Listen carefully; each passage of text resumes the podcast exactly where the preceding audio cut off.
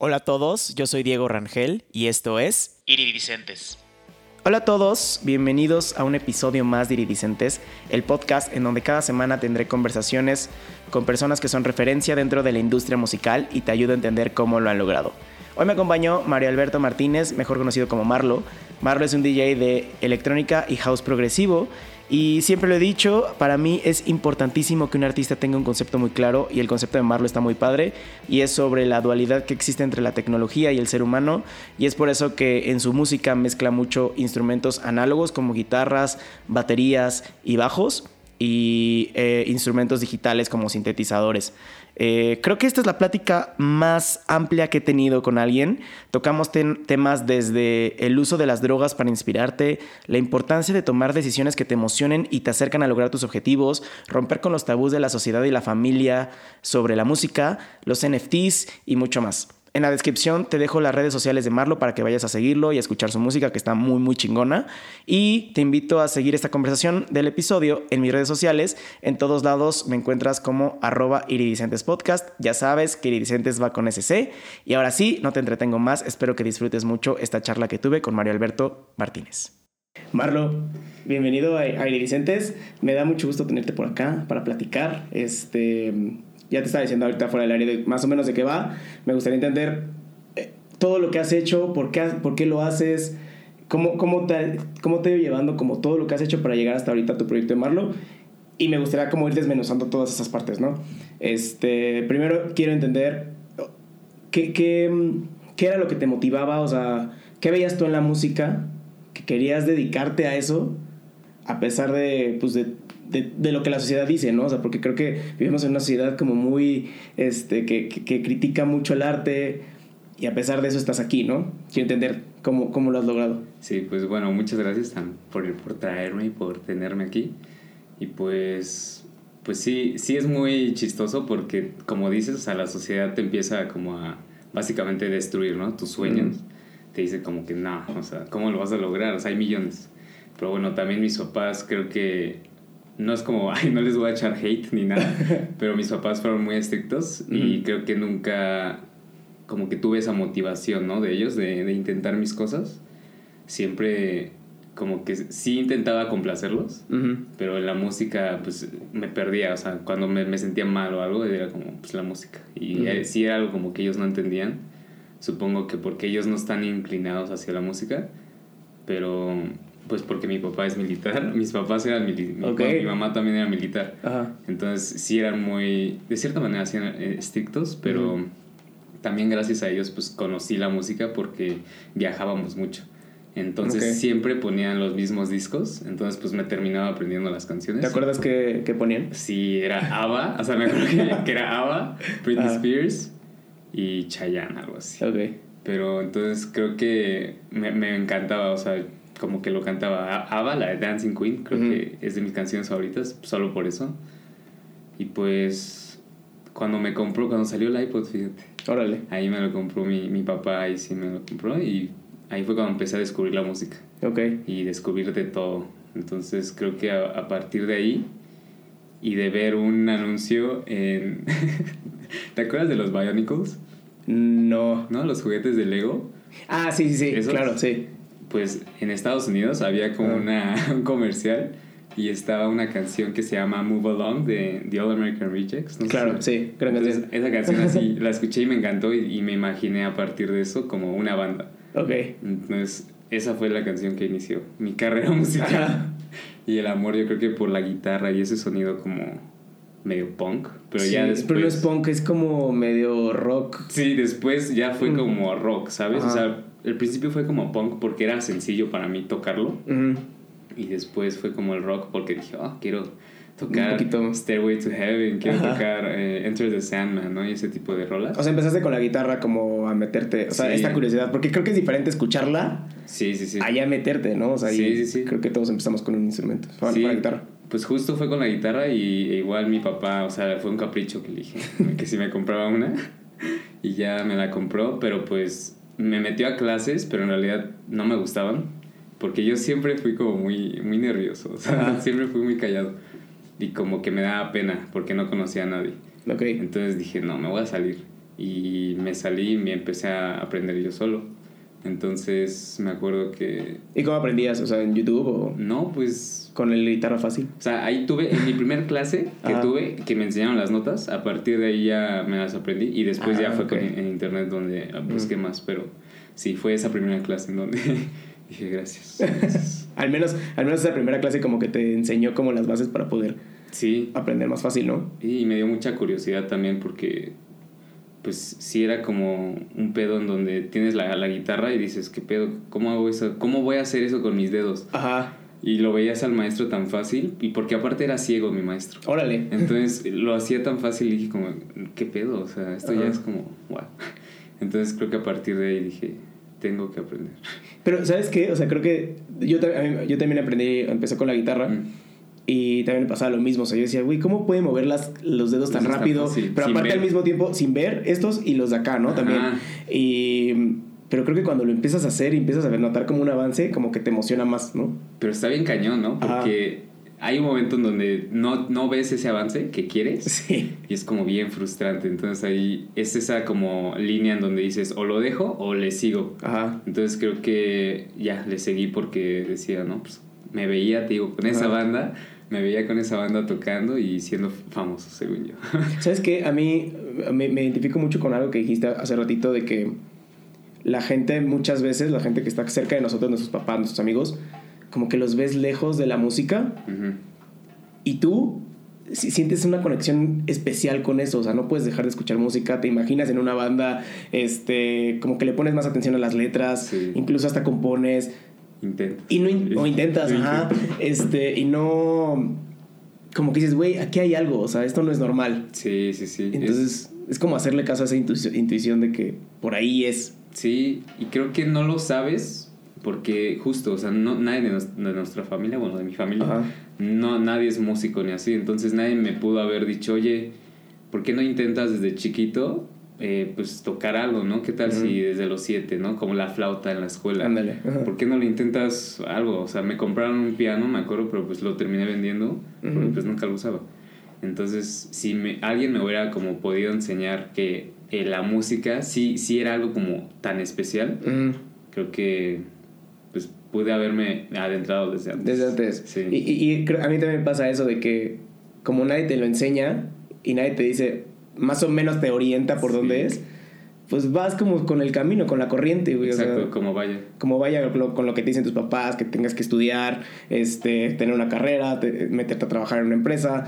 Y de repente llega un punto en el que te das cuenta que por ahí no es. Sí, como que... Y aunque siempre lo has sabido. Sí, o sea, no te llena, ¿no? Es como de... tengo todo, porque tengo todo, pero no soy feliz. O sea, como que no estoy haciendo lo que quiero, o sea...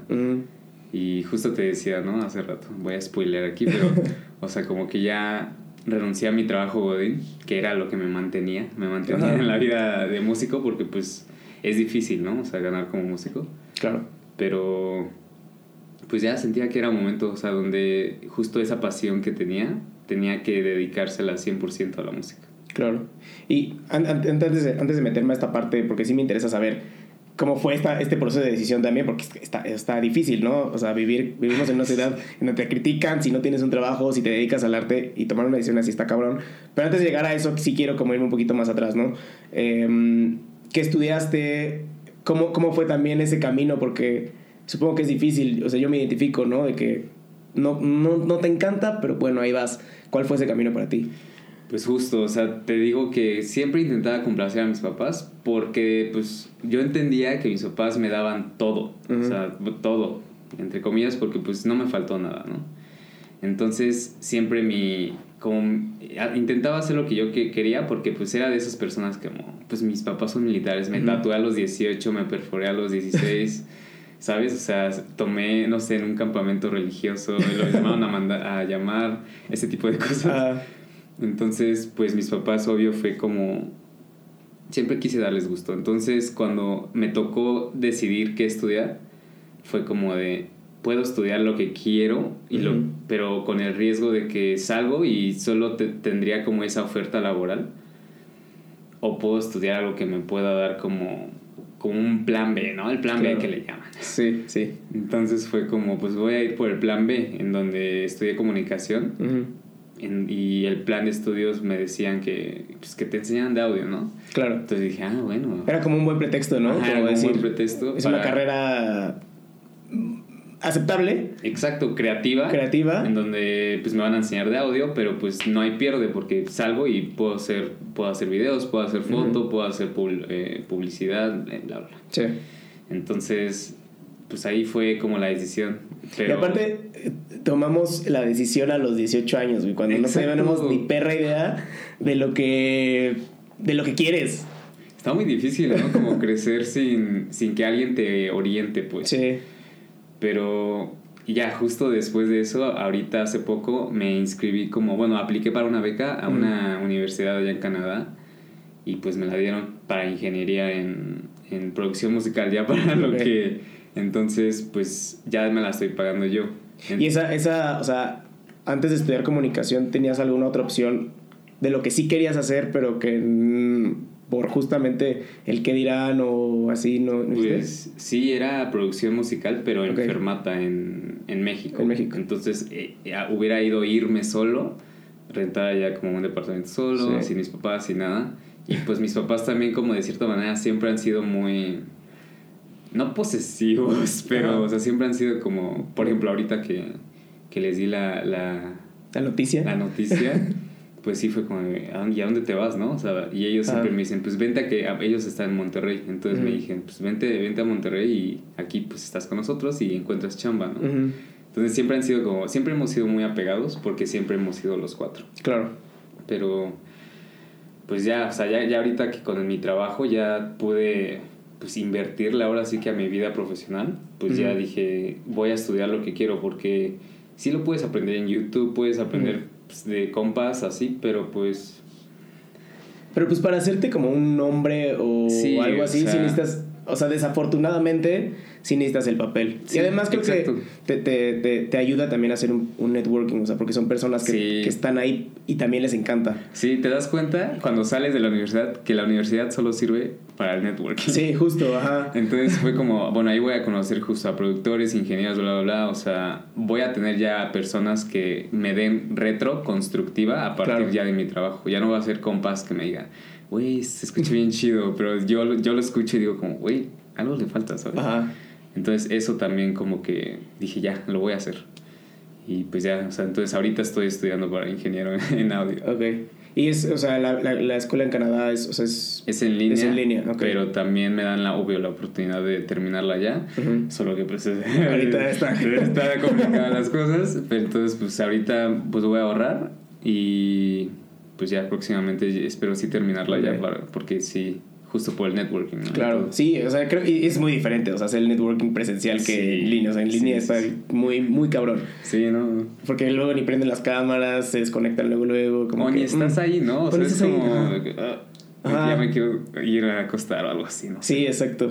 Como estudiaste comunicación, terminaste la carrera, empezaste a trabajar, ¿cuál fue este momento en el que te diste cuenta? Porque a pesar de que ya lo sabes, pero creo que hay un momento en el que dices... Voy a hacer ya un plan, o sea, voy a aprovechar esto que tengo, este dinero o este trabajo, y ya. Para empezar a hacer un plan para saltar a eso que me gusta. ¿Cuál fue o cuál crees que haya sido ese momento? Yo creo que fue como ya empezando este año, cuando me empezaron a decir todos los eventos a los que iba a tener que ir, ajá. así después de horas de trabajo, y dije, no, qué hueva. O sea, ahí fue como, no, ya tengo que ser dueño yo de mi propio tiempo, ¿sabes? Uh-huh. Y invertirle... O sea, tal vez no vaya a ganar lo que gane, o sea, en este trabajo seguro. Uh-huh.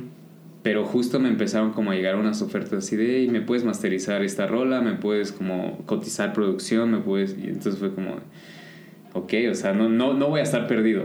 No voy a intentar como... Okay. No me voy a morir. O sea, no ibas a empezar de cero. O sea, no ibas a saltar para empezar de cero.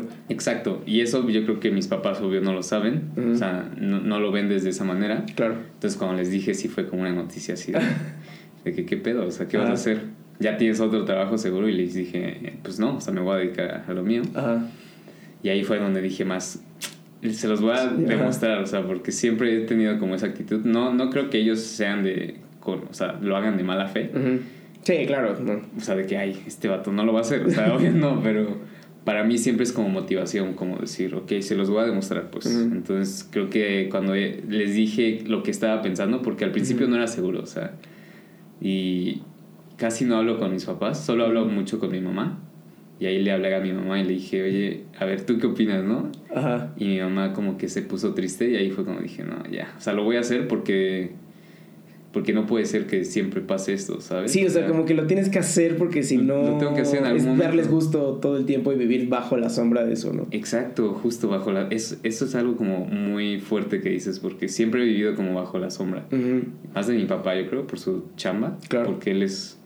como acá muy imponente, me imagino, ¿no? Sí, obvio. Entonces, ajá, tiene una presencia muy cañona. Entonces, creo que ellos no sepan lo que yo estoy trabajando y trabajando como eso, uh-huh, pues sí afecta, pero creo que siempre me ha motivado más. Ok. Entonces, creo que ahí fue donde hice, ya, lo voy a hacer. ¿Y cómo fue? O sea, ya tenías estas personas que te decían, cotízame esto para masterizar esto, una producción. ¿Qué hacías? O sea, ya tenías este proyecto de Proceso Records. Sí, justo. Bueno, Proceso Records nace a partir del colectivo, ¿no? Que es Proceso en general, que somos pues 3 grupos creativos, que es Films, donde grabamos y hacemos foto, hacemos diseño visual, Records y Marketing, ¿no? Entonces, yo conocí a estas... somos 3 personas. Uh-huh. Conocí a estas 2 personas en mi vida, en perfectas como ocasiones en donde dijimos, ok, nos encanta hacer esto, entonces hay que hacerlo juntos. ¿Cómo las conociste? Pues aún no. Bueno, el jefe, aquí el patrón, se llama Alfredo, que a él lo conocí antes de salirme de universidad. Fue muy curioso porque yo me voy a desahogar con mi ex. Ay, sí. No, pues yo recién me habían terminado aquí bien adolorido yo. Ah. Y el grupito con el que salía, pues era el grupito con ella, ¿sabes? Entonces yo después de eso dije, oye, pues no tenía amigos. Ajá.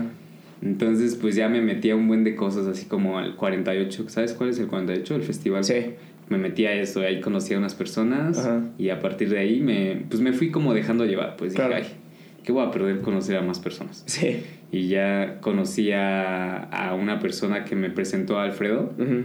Y Alfredo fue como esta persona muy igual, como imponente, como muy serio, muy formal. Y dije, wow, ¿qué pedo? Ajá. Al principio como que sí me intimidó, uh-huh, porque tenía mucha seguridad, pues si te digo, yo soy bien callado. Y entonces como que fuimos conectando y empecé a ver como su manera en la que hablaba. Como que te vendía todo así tan bien, ¿sabes? Y dije, verga, este vato. Te iba jalando. Jalando, exactamente. Entonces ahí fue cuando nos metimos ahí un cuadrito. Empezamos a ver visuales y empezamos a hablar de la música. Y pues fue cuando empezamos como a tener esta idea de, güey, ¿por qué si nos encanta a ambos la música, los visuales y esto? ¿Por qué no ya empezamos a hacerlo bien, ¿sabes? Uh-huh. Y yo no lo hubiera pensado si no hubiera sabido que Alfredo me complementaba. Ok. Entonces dije, pues obvio, o sea, yo jalo. O sea, si tú vas a ser como la cara, el representante de que yo estoy contigo. Ok. Y yo voy a hacer lo que yo quiera, que es hacer música, ¿no? Uh-huh. Y nadie me va a estar... Así. O sea, Alfredo se quería meter más como en visuales. Es que Alfredo no es artista como tal. Uh-huh. O sea, de que él no crea, pero él sí es muy creativo y le encanta la música, le encanta lo visual. Como todo. Que tiene las ideas y busca personas que las puedan hacer. Exacto, realidad. Él es como un arquitecto, ajá, será un ingeniero... Diseñador ajá, tal vez, y que ya yo soy como el arquitecto... No, digamos que él es el arquitecto, yo soy el ingeniero civil, ¿no? Que empieza a hacer las cosas. Ajá. Entonces, como que esa mentalidad me gustó mucho. O sea, yo nunca me imaginé como líder. Ajá. Entonces... encontrar a esta persona que me supiera guiar fue como wow. Que te complementara, ¿no? Porque al final no todos podemos ser líderes. Necesitamos un complemento de alguien. Sí, exacto. Ah. Entonces, para mí, Alfredo fue eso. Y la otra persona que se llama Daniel Vega, lo conozco desde hace como 9 años, 9 o 10 años. Pero era amigo de la peda, sí. Y es que lo veía así. Sí, o sea, sabía que tomaba fotos y todo. Estudió conmigo comunicación. Ajá. Pero nunca en la vida pensamos, no había alguien que nos dijera, güey, ¿por qué no nos juntamos? Ajá. Entonces ahí fue cuando después ya le dije, güey, yo conozco a este chavo que es de mis mejores amigos, uh-huh, que hace fotos, o sea, yo no sé hacer fotos, uh-huh, hacer videos y todo, ¿por qué no lo metemos al proyecto? Uh-huh. Y ya ahí fue cuando pues empezaron a hablar y también él como que nos complementamos todos. Okay. Entonces ahí fue cuando dijimos, ya lo vamos a hacer. Okay. Y ya decidimos hacerlo. ¿Y eso hace cuánto fue? Eso fue hace 3 años, el 29 de enero. Ah, pues ya hace... Pues ya casi 3 años, ¿no? 3 años, pues ya pasó. O sea, este 29 de enero... Cumplimos 3 años, el 29 años de enero. Oh, ok, qué chingón. ¿Y qué pasó? Porque creo que cuando saltamos y tomamos una decisión, como que todo se empieza a acomodar, o todo empieza a pasar. Mm. Cuando tomaste la decisión, o querías, o ya sabías que ibas a tomar esta decisión, ¿crees que sí pasaron cosas? O sea, se empezaron a dar más fácil algunas cosas, o... Pues... ¿cómo fue? Como fue mi proceso también de salida de universidad, ah, creo que yo estaba muy tranquilo porque pues solo tenía como 4 materias. Okay. Entonces, y era intro a la vida profesional. Entonces, nadie sabe qué es eso. Entonces fue como, pues me la tomé muy relax. Ahí te digo, me dejé llevar mucho por mis sentimientos, uh-huh, y decir como vengo de esta depresión como post-rompimiento. Ajá. Voy a disfrutar como lo máximo que pueda con estas personas que acabo de conocer, pero que me están enseñando tanto, ¿no? Porque me enseñaron de música. Ellos fueron las primeras personas que escucharon mis rolas, que yo no las enseñaba como tal. Uh-huh. O sea, las tenía en SoundCloud, pero pues, por mí, ¿sabes? Para escucharlas. Entonces se las enseñé o las escucharon y fue como, güey, esto está chido. ¿Por qué no empiezas a hacer? Entonces, y fue Alfredo, ¿sabes? Entonces, uh-huh, por eso fue que dije ya, o sea... Todo se está como encajando, acomodando, pues, ajá, o sea, esta persona que me está diciendo como qué hacer, que tampoco sabe, pero que al menos está como asumiendo esa responsabilidad. No, y además que también supongo que, o sea, tú lo veías como alguien que tiene una idea, o sea, que si te lo dices por algo. Exacto. Porque veo algo, ¿no? Exacto, entonces confío mucho. Ok. Entonces, y a partir de ahí ya nos estamos dejando llevar, pero... Uh-huh. Sí han pasado cosas como muy, muy oportunas, ¿sabes? Uh-huh. O sea, estamos aprendiendo a aprovechar cada oportunidad que tenemos. Que llegan y que ya las ves, ¿no? O sea, sí, igual antes no las veías porque pues no tenías tiempo, porque tenías... Como, igual estabas saturado de chamba o tenías otras ideas. Y cuando empiezas a, como a soltarlo, empiezas a ver cómo esas oportunidades y las agarras. Aparte por necesidad también, güey, porque sí, pues ya saltaste, o sea, ya... ¿No? Pues sí, o sea, la verdad es que... Te digo, o sea, ya... yo voy hablando de los NFTs, pero no voy a hablar de los NFTs todavía. Todavía. Pero, por ejemplo, ya hay como muchas posibilidades, ¿sabes? Mm. O sea, ya todos esos pensamientos que tenían nuestros papás de no vas a poder lograrlo, tienes que tener un trabajo de 9 a 5, si no... no vas a tener no sé qué, o sea, yo creo que ya podemos... Ya es obsoleto, ¿no? O sea, ya hay muchísimas formas de lograrlo.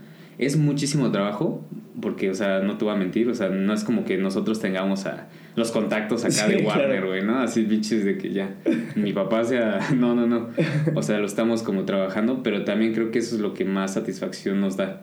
O sea, como el que ya gente nos conozca, ¿sabes? O sea, de la nada, un amigo que yo no, con el que no hablaba, porque yo me mudaba un buen, uh-huh, con el que no hablaba hace 15 años, no sé, estoy mintiendo. ¿Hace 12? No, hace como 12 años. Okay. De que en mi primaria, secundaria, uh-huh, de que vi que tiene un proyecto, ¿no? Y nos empezamos a hablar y así, y este vato pues ya está de que en Rolling Stones Magazine, así. Entonces, como, y hablamos, te digo, o sea, como el hecho de poder como interactuar y hacer networking con estas personas como para que también te empiecen a conocer, pues está chido, o sea, es como crear comunidad. Claro. O sea, no es no estamos todos ya en un pinche privilegio en donde, ay, mi papá conoce a... Sí, no sé qué, igual, bueno, jálate, ¿no? Y es un influencer, no, o sea... Eso está muy chido. Entonces, creo que eso es lo que buscamos, como la satisfacción, esa satisfacción. ¿Cómo surgió el proyecto de Marlo? O sea, ya hacías tu música, no la enseñas a nadie, de repente se la enseñas a Alfredo, ¿y cómo empieza el proyecto como el tal? Proyecto, ajá. Pues sí, o sea, música, desde los 10 años, te digo, estoy haciendo música. O sea, estoy tocando guitarra, después me fui a piano, después me fui a batería, después me fui a violín, después me fui a bajo, no, ya dije bajo, después me fui a ukulele, bla, bla, bla, o sea, me encanta aprender, Y pues ahorita ya la producción, ¿no? Hace 3 años, o sea, sí empecé como con esas maquetas que les enseñé a ellos, ¿sabes? Uh-huh. Con eso fue cuando dije, ya soy productor, ya porque ya estoy, pues ya estoy de que haciendo rolas, o sea, uh-huh. ya no estoy grabándome en mi cuarto con un celular uh-huh. y ya, ¿no? Así, haciendo covers en YouTube, ¿no? O sea, ya estoy de que intentando producir. Sí, y algo tuyo, ¿no? Pero, ay, no sé, o sea... Nunca tuve ese apoyo, fíjate, de personas, ¿sabes? A mi profesor de audio, así, bye, de que no me ayudó nada. Ajá. Un amigo que según era mi amigo, pues tampoco, no me quiso ayudar. Entonces, uh-huh. siempre ha sido como esa cosa de aprender solo. Okay. Y creo que ahí fue donde dije, voy a hacer mi proyecto. No sé cómo hacer un proyecto, o sea, no sé Ajá. qué tengo que tener antes, qué no. Pero lo voy a hacer y voy a hacer como lo que yo quiera. O sea... Okay. Sí voy a escuchar a las personas, sí me gusta de todo, o sea, me gusta el pop, me gusta el rock, me gusta uh-huh. el house, pero pues voy a intentar hacer lo que yo quiera, así. Entonces, simplemente antes hacía lo-fi, güey, al principio. Ok. Entonces, pues era lo-fi, ¿sabes? Era muy sencillo, o sea, uh-huh. bueno, no voy a decir que es sencillo. Artistas no, pero sí tiene como, es muy plain. Está ¿no? como, supongo que la estructura, Ajá. Uh-huh. ¿no? Es como más... sencilla. Sí. Pero, pues, creo que... Ay, no, las drogas Ajá. también como que te abren la mente. No quiero decirlo, o sea, es pésimo, pero... Las drogas te abren la mente. Ajá. Las experiencias también como que ayudan, conectan las drogas. Okay. ¿Sí? Entonces, tuve una experiencia en donde me fui a un rave a la Peña de Bernal. Ok. Y escuché música así como house y música así bien dura. Y dije, verga, esto está bien chido. O sea, con ellos, sí, okay. sí. Entonces fue como de verga. O sea, como que quiero hacer esta música, ¿no? O sea, como en donde la gente pueda estar bailando. Porque hay gente que está sí. bailando hasta adelante. O hay gente que está hasta atrás disfrutando de la música, disfrutando del cielo, disfrutando de las drogas, disfrutando de la convivencia, de lo que sea, ¿no? Entonces dije, esto me gusta. O sea, porque he ido a conciertos como o festivales. Uh-huh. Y no están tan chidos, o sea, la experiencia de, pues, por ejemplo, entrar, de que estás todo en la fila, de que está todo muy caro, de que todo eso. O sea, sí está chido ver a los artistas, pero uh-huh. siento que la experiencia como tal... Le falta, ¿no? Uh-huh. O sea, organizarlo mejor. Uh-huh. Y pues hacerlo más humano, porque pues sí es como, bro... O sea, y además siento que, no sé, en los festivales... como que es más universal, como más general, como que sí. va de todo mundo. Exacto. Y por ejemplo en un rave o fiestas ya como más de house o así, es más de nicho. Sí, o sea, va la gente que quiere Exacto. estar ahí. Ajá. Entonces no te están criticando porque hay ¿cuántas veces vas al pinche antro? No, man, y se empiezan a burlar de ti porque estás bailando y de cierta manera te empiezan a ver. Es como, bro, déjame en paz, o sea. Sí, tú lo estás disfrutando y cada quien lo disfruta a su manera. Sí, entonces siento que ay, no, a partir de eso ya fue como vaya antros y justo por eso, como dije, pues, nunca he ido a un rave. ¿Por qué no voy a un rave? Ajá. Y me encantó, o sea, esa experiencia. Aunque nos terminamos regresando porque nos erizamos ahí por el cuadro. Ajá. Pero la experiencia sí me abrió el ojo, pues. Y después ya ahí fui como a más bares como Rhodesia, ¿no? Cirilo, o sea, aunque no sea como tan bar. Pero Rhodesia más que nada. Ajá. Tuve otra experiencia en donde vino una chava, una DJ... Y dije, verga, o sea, bailé, o sea, yo no bailo, pues, yo no Ajá. sé bailar, ¿no? O sea, solo sé moverme al ritmo de house o así. Entonces, que pudiera bailar todo hasta las 3 de la mañana que cierran, Ajá. dije, wow, o sea... Esta música me hizo a mí, que no bailo, así bailar. Entonces ya, me encantó. Ok. ¿Por qué no poder como transferir esos sentimientos a partir de la música? O ¿por qué no solo... Si no están bailando, pues están disfrutando, pues, estando aquí y estando con la gente, ¿no? Que quieren. Nadie los está criticando, nadie les está diciendo que se tienen que poner mocasines, que tienen que poner camisa, o sea. Que si estás con tenis no te dejo pasar. Exacto, o sea, es como, bro, no, ya.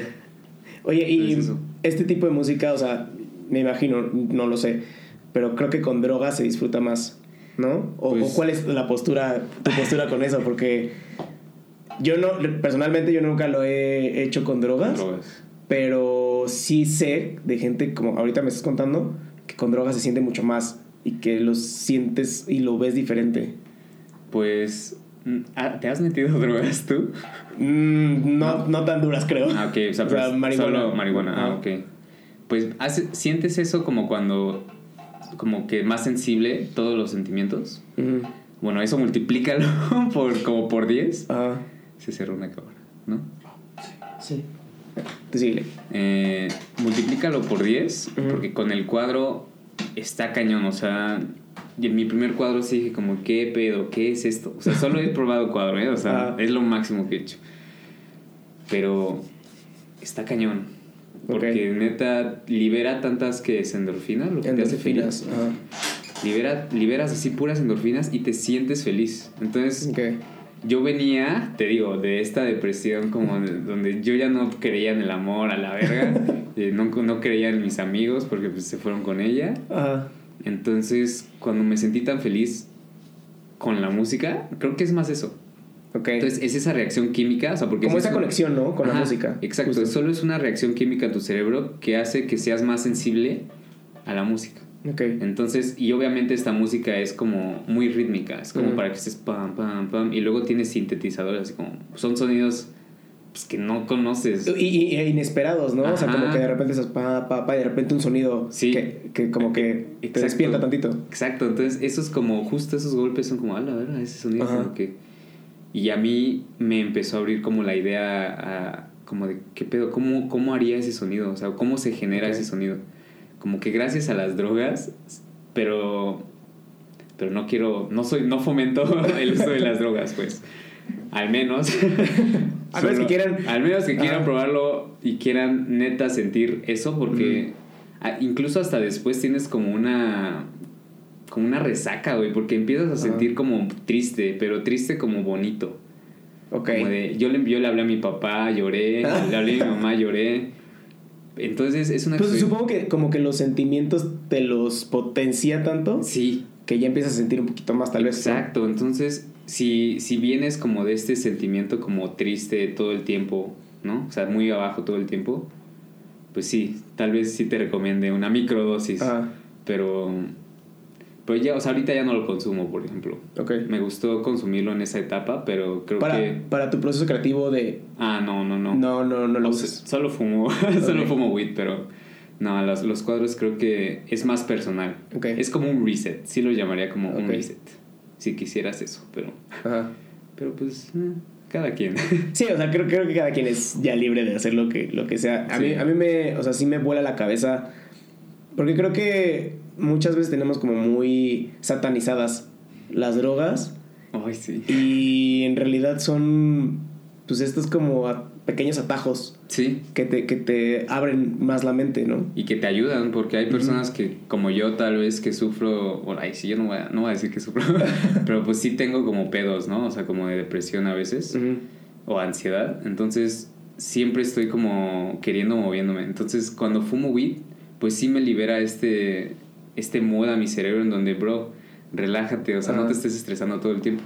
Entonces, creo que muchas personas no entienden que... Las personas solitas a veces no podemos solitos calmarnos, ¿no? O sea, sí necesitamos. Y está raro porque ellos se meten... Ay, sí.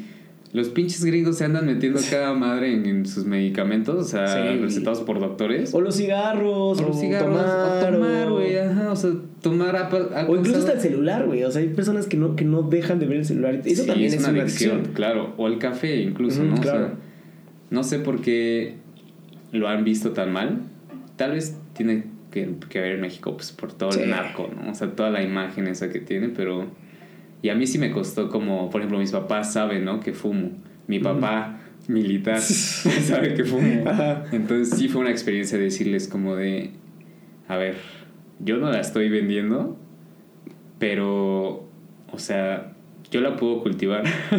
Solo denme permiso, ¿no? O sea, me ayuda a mí a calmarme de que mis calificaciones, porque eso era pues, cuando estaba en la universidad, de que mis calificaciones van bien, mis pedos personales van bien, de que cuál es el problema. Claro. Entonces, como que les costó un buen entenderlo, pero te digo, mi papá toma un buen, mi mamá fuma cigarro, entonces... Como, y eso no está mal, ¿no? O sea, es como, ay, entonces... Pero ya, o sea, ya solo hasta lo toman de burla. Entonces, es que, ¿sabes qué? Creo que las generaciones pasadas a la... Bueno, más arriba que la nuestra, creo que hubo un tiempo en México, al menos, que las drogas las satanizaron tanto que fueron anuncios de televisión, de... sí, o sea, sí, como que fue un movimiento muy cabrón, porque creo que ninguna... Digo, aquí ya me estoy debrayando un poquito, no, sí, pero sí. Creo que a ningún gobierno o a ningún país les conviene tener personas despiertas, ¿no? Y al final lo que le hacen las drogas es despertarte y de cuestionarte y de abrirte la mente. Entonces, como estas generaciones que crecieron con eso, pues crecen con esta satanización. Eso y sí. Piensan que no está bien y no se abren a eso. O sea, como a la idea de experimentar, ¿no? Como a la idea de experimentar, o tal vez no experimentar, pero decir, pues si no funciona está bien, aceptarlo, exacto. Sí, sí, sí. Pues está raro porque te digo que ellos... Ay, mi mamá también se mete un buen de... relajantes. Ajá. Pero es más eso, o sea, son como relajantes, ¿no? Así como... Eso no está mal, o sea, eso no está mal visto, ¿no? No lo satanizan. Pero tal vez los psicodélicos, ¿no? Los psicodélicos. El sapo y la ayahuasca y... Sí, eso yo creo que sí está cañón, o sea... Por eso el gobierno como que nunca lo asocia, ¿verdad? Uh-huh. Ahora que lo pienso. Siempre es como más la weed, la coca. Sí. ¿Qué escuchas del LSD? No, del LSD no, o sea, como que lo traen como la weed, la coca, que es como las de hasta arriba, ¿no? Las drogas de hasta arriba, sí, y sí. Luego viene todo de hasta abajo.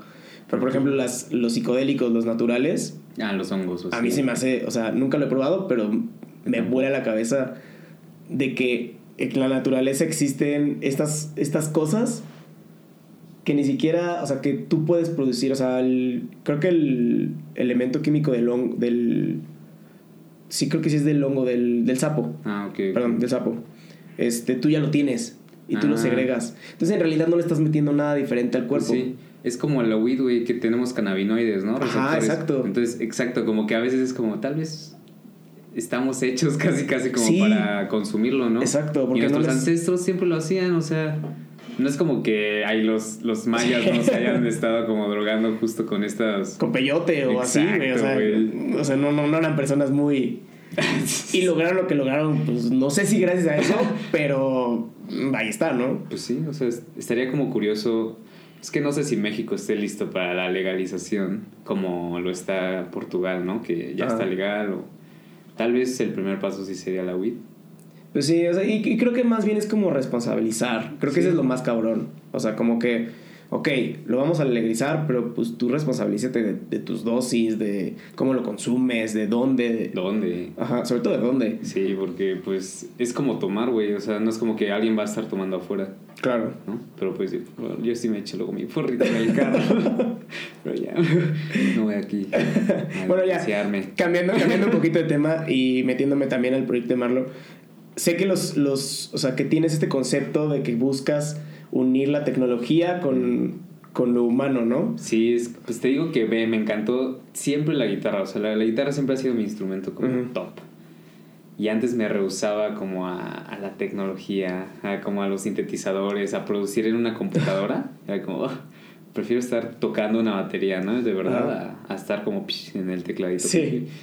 Entonces... Eso es como que lo que buscaba en mi música. Como que quería tomar esa esencia humana de la guitarra. Se me hace muy humano porque... Bueno, hay una banda, obviamente, de robots. Pero pues son robots, o sea, obviamente no van a tocar igual. Pero pues sí, creo que los instrumentos... O sea, desde antes ha sido algo que nos caracteriza como humanos. Porque es la capacidad para hacer arte, o sea, a partir de un instrumento, ¿sabes? Entonces, no necesitas nada más que una guitarra para hacer una canción. Esa era mi idea. Entonces, te digo, por eso siempre le intento meter una guitarra, tal vez luego un bajo, o sea, donde sí lo grabo. Y pues no tengo una batería y me cuesta mucho. Y pues también microfonear y todo, pues... Sí. Pero sí me gustaría meterle baterías, por ejemplo, al house, ¿no? Que usualmente es como mucho... con beats así como electrónico. Pues me gustaría ver cómo suena. Un poquito como lo que hace... ¿Sabes quién es Tom Misch? Sí, creo que sí. Hay unas rolas que tiene él como que son más movidonas. Como la de... Ay, yo bien fan, ya no me acuerdo. Bueno, hay una en específico que en donde dije... Ok, es como groovy. Me gusta, está bailable. Pero pues sí suena la batería, sí suena el bajo, sí suena la guitarra.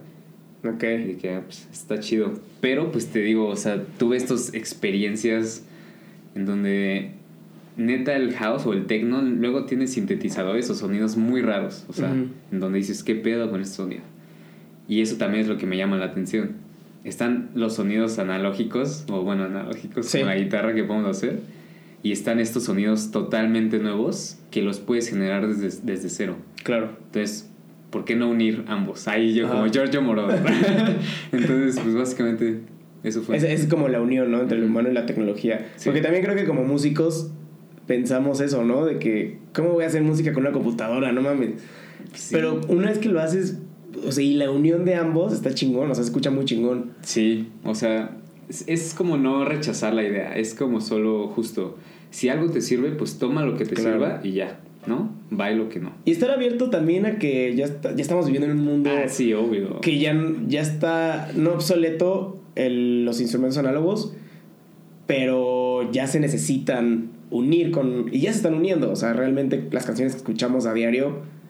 están hechas por computadora, o sea... Y aparte porque es más económico, ¿no? O sea, bueno, no cualquiera, porque ya casi todos, o todas, o todes pueden hacer una canción con su compu. O sea, con una Mac en GarageBand. Claro. Con una compu craqueas Fruit Loops. Pero solo necesitas una compu. O sea, literal. Sí. Es lo que me impresionó a mí cuando aprendí bien que...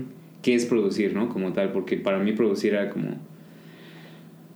Pues no sabía, la verdad, o sea, era como tal vez ya alguien ya tiene esa canción y solo la mejoro, o es como yo también empezar desde cero y proponer. No, porque la desbaratas casi, ¿no? La desbaratas y... Sí. Si tú le metes... Exacto. Aquí va un saxo, aquí va un beat, aquí va el bajo.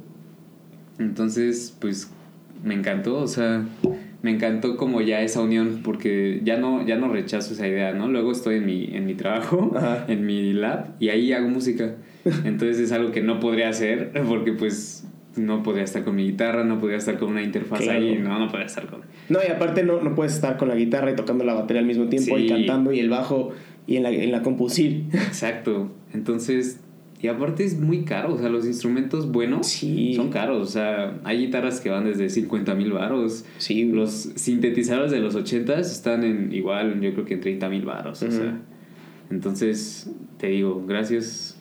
O sea, sí ha sido más accesible, pues. Creo que eso está chido. Pero solo no hay que perder como...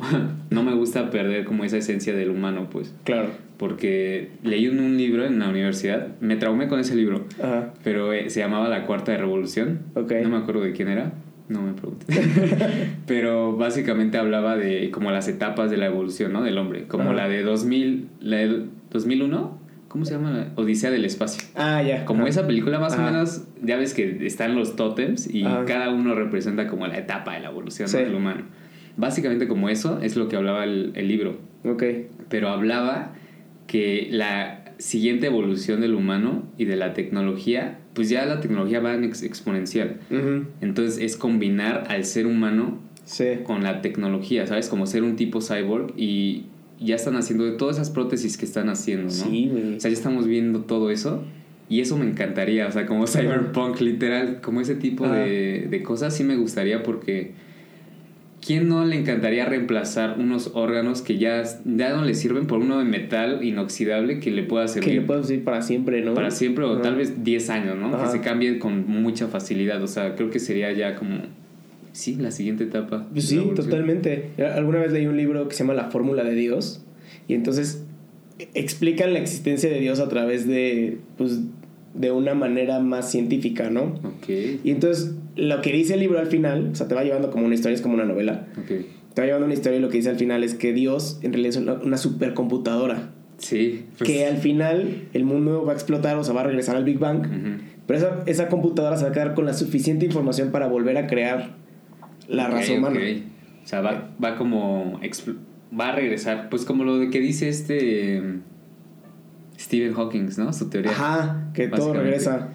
Y vuelve a... Y en realidad nosotros... O sea, Dios no existe. Nosotros lo vamos a crear. O sea, hemos creído tanto en Dios que eventualmente lo vamos a ir creando y va a ser una supercomputadora.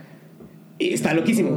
Pero hace sentido, porque hacia allá vamos. Sí, pues que sepa todo, que sea omnipresente, ¿no? Básicamente. Exacto, que tenga toda la información de la humanidad para que cuando vuelva a regresar al principio, tenga la información suficiente para crear otra vez a la humanidad. O sea, eso está interesante. Está loco, ajá, no, está cabrón.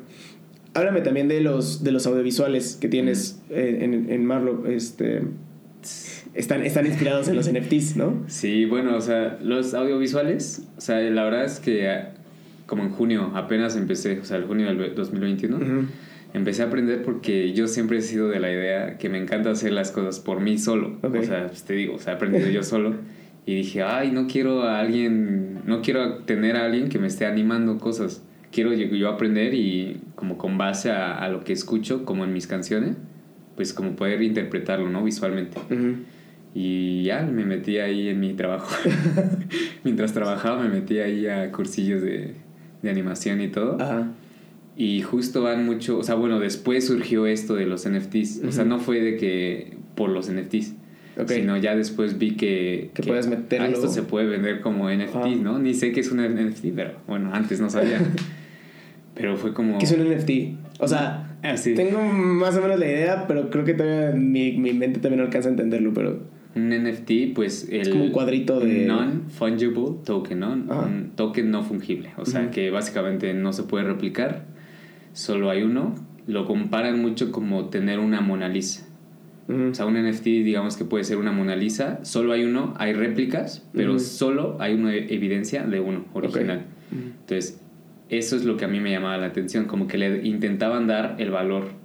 Okay. Que correspondía, ¿no? Okay. Como un arte, o sea, porque era una Mona Lisa. Bueno, la Mona Lisa se hizo famosa por, pues porque se robó, ¿no? No porque sí era chida.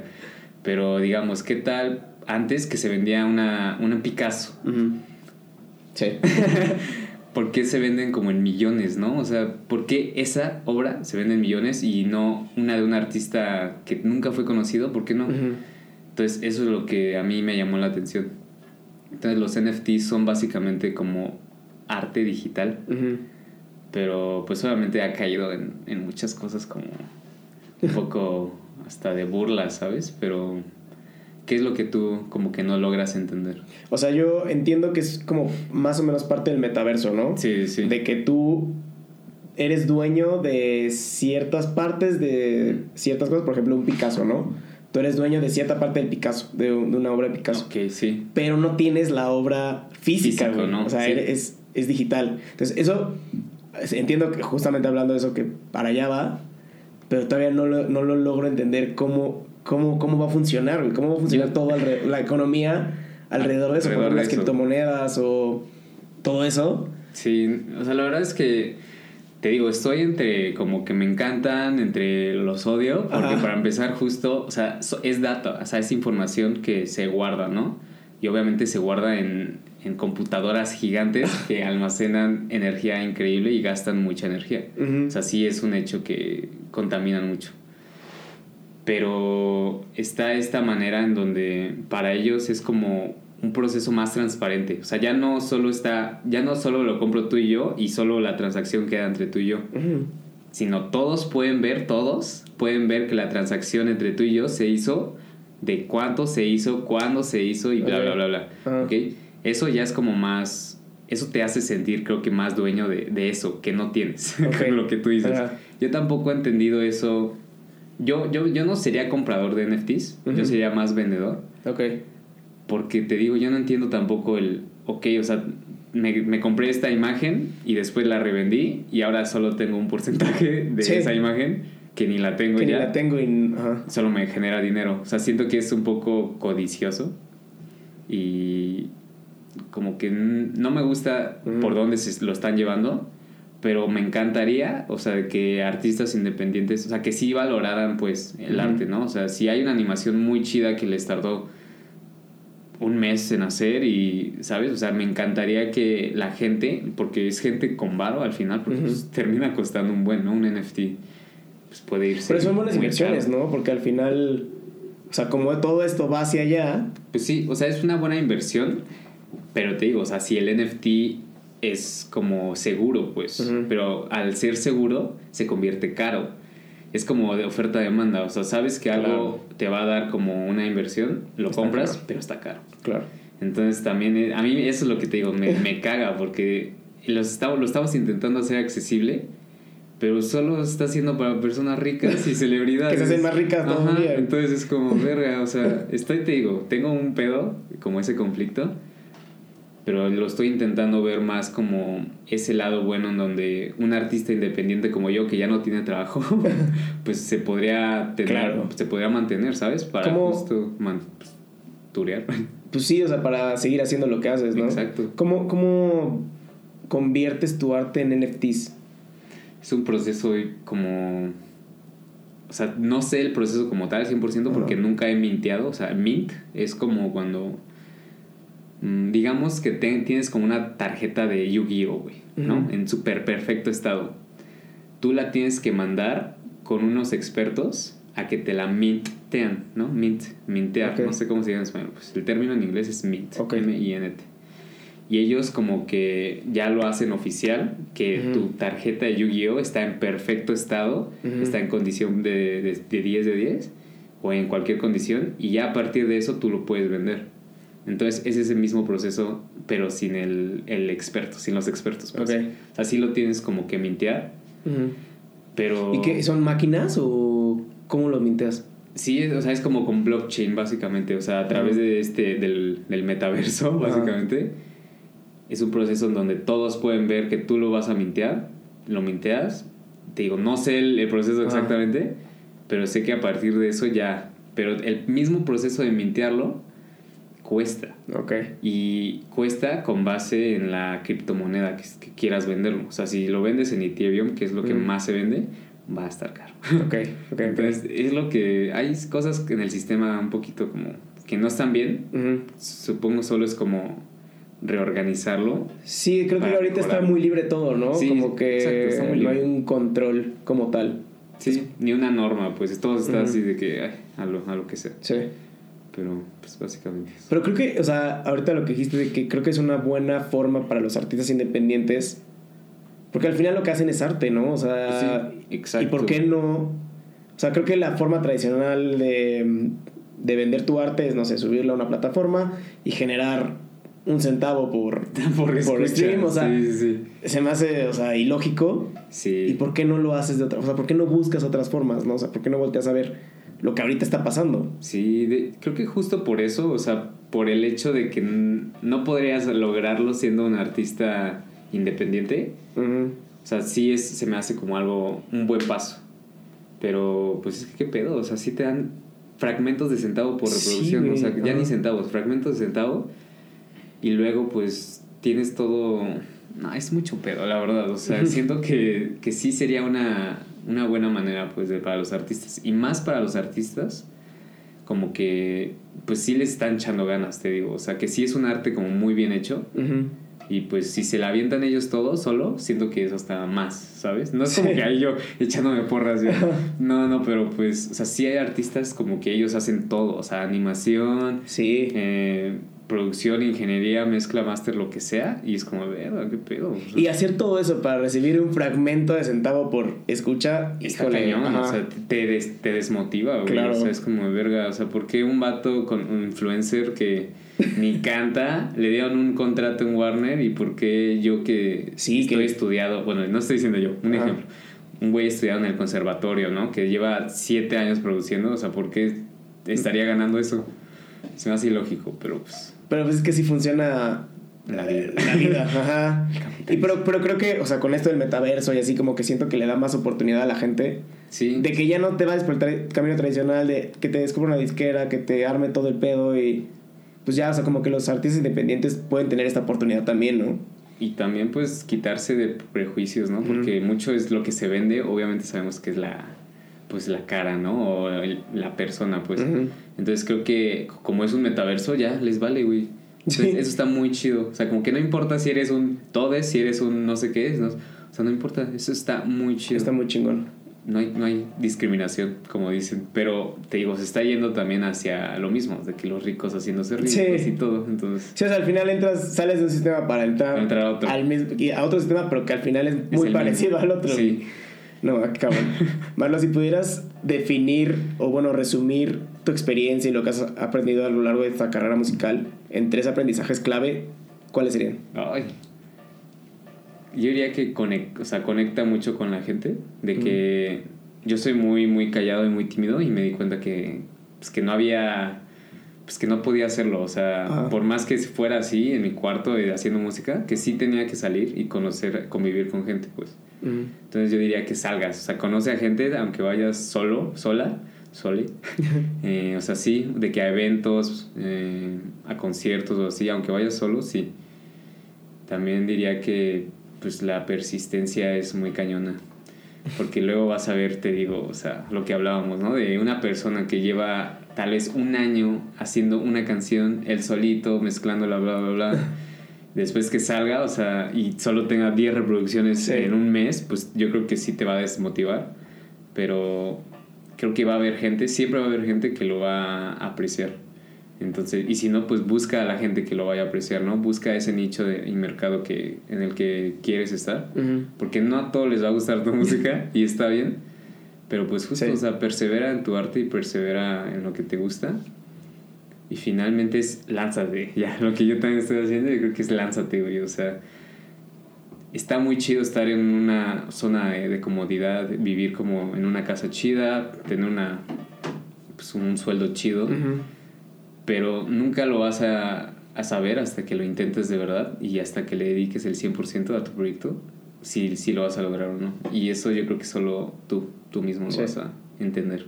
Hasta que lo lances. Y tú mismo lo sabes, ¿no? Tú mismo sabes en qué punto ya lanzarte. Sí. ¿No? O sea, si tienes esa espinita de lanzarte, güey, esta es la señal. Yo siento, estás esperando. Siento que si siempre surge esa espinita, es porque quieres hacerlo, ¿sabes? Uh-huh. O sea, por ejemplo, una relación. Ay, sí, no lo voy a comparar. Pero, por ejemplo, si yo tenía esa espina desde, ¿qué será? Como de noviembre. Dije, uh-huh. es como verga. Ya me quiero salir, ¿no? Y me esperé un poquito justo por lo de qué dirán, o verga, estoy ganando bien, ¿no? Ya no voy a ganar bien y así.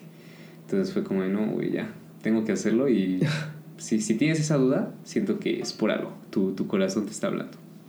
Me encanta. Voy a pasar a la última parte, que son 3 preguntas que le hago siempre a mis invitados.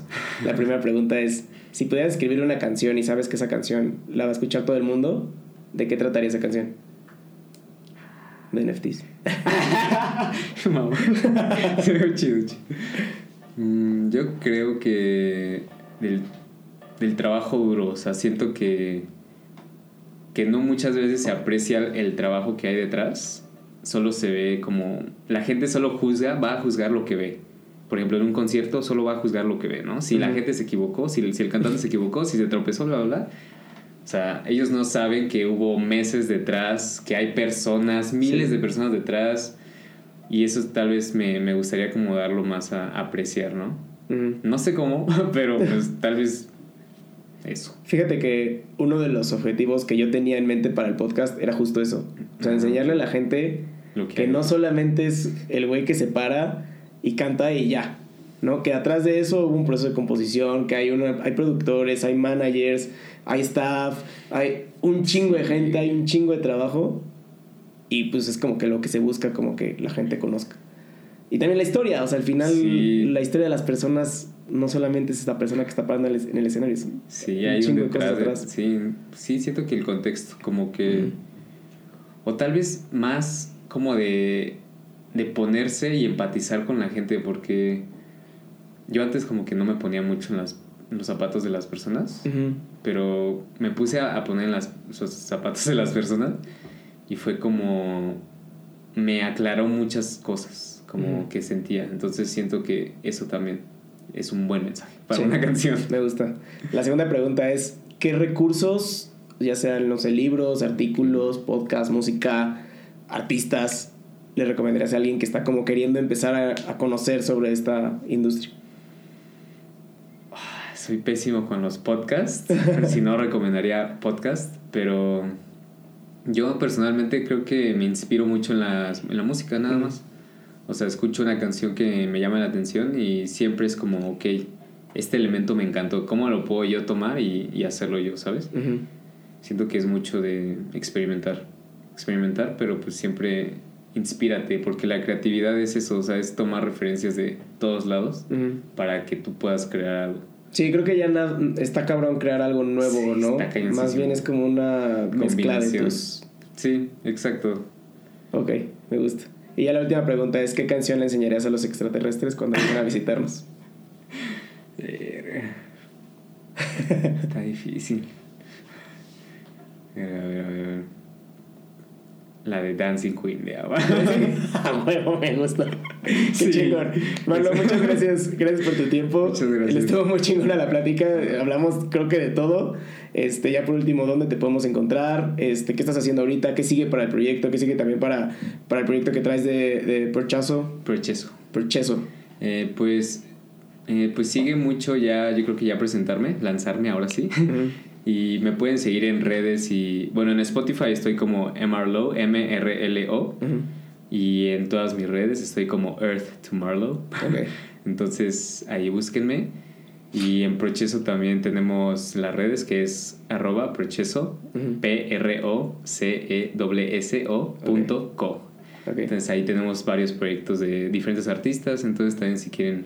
ahí verlos. Vale, igual todo esto los vamos a dejar ahorita en las notas del episodio para que con los links y así se puedan meter. Muchas gracias. Y pues nada, gracias. Estuvo muy chingón. Nos vemos el siguiente lunes. Bye. Estuvo chido. Listo. ¿Qué tal? Estuvo a gusto, güey. Estuvo chingona, sí, ¿no? Como que sí salió natural. Muy natural. Sentí que iba a estar más nervioso. ¿Sí? Uh-huh. No, está... Pues es que al final son pláticas, entonces ya ahí nos desbrayamos, güey. Sí.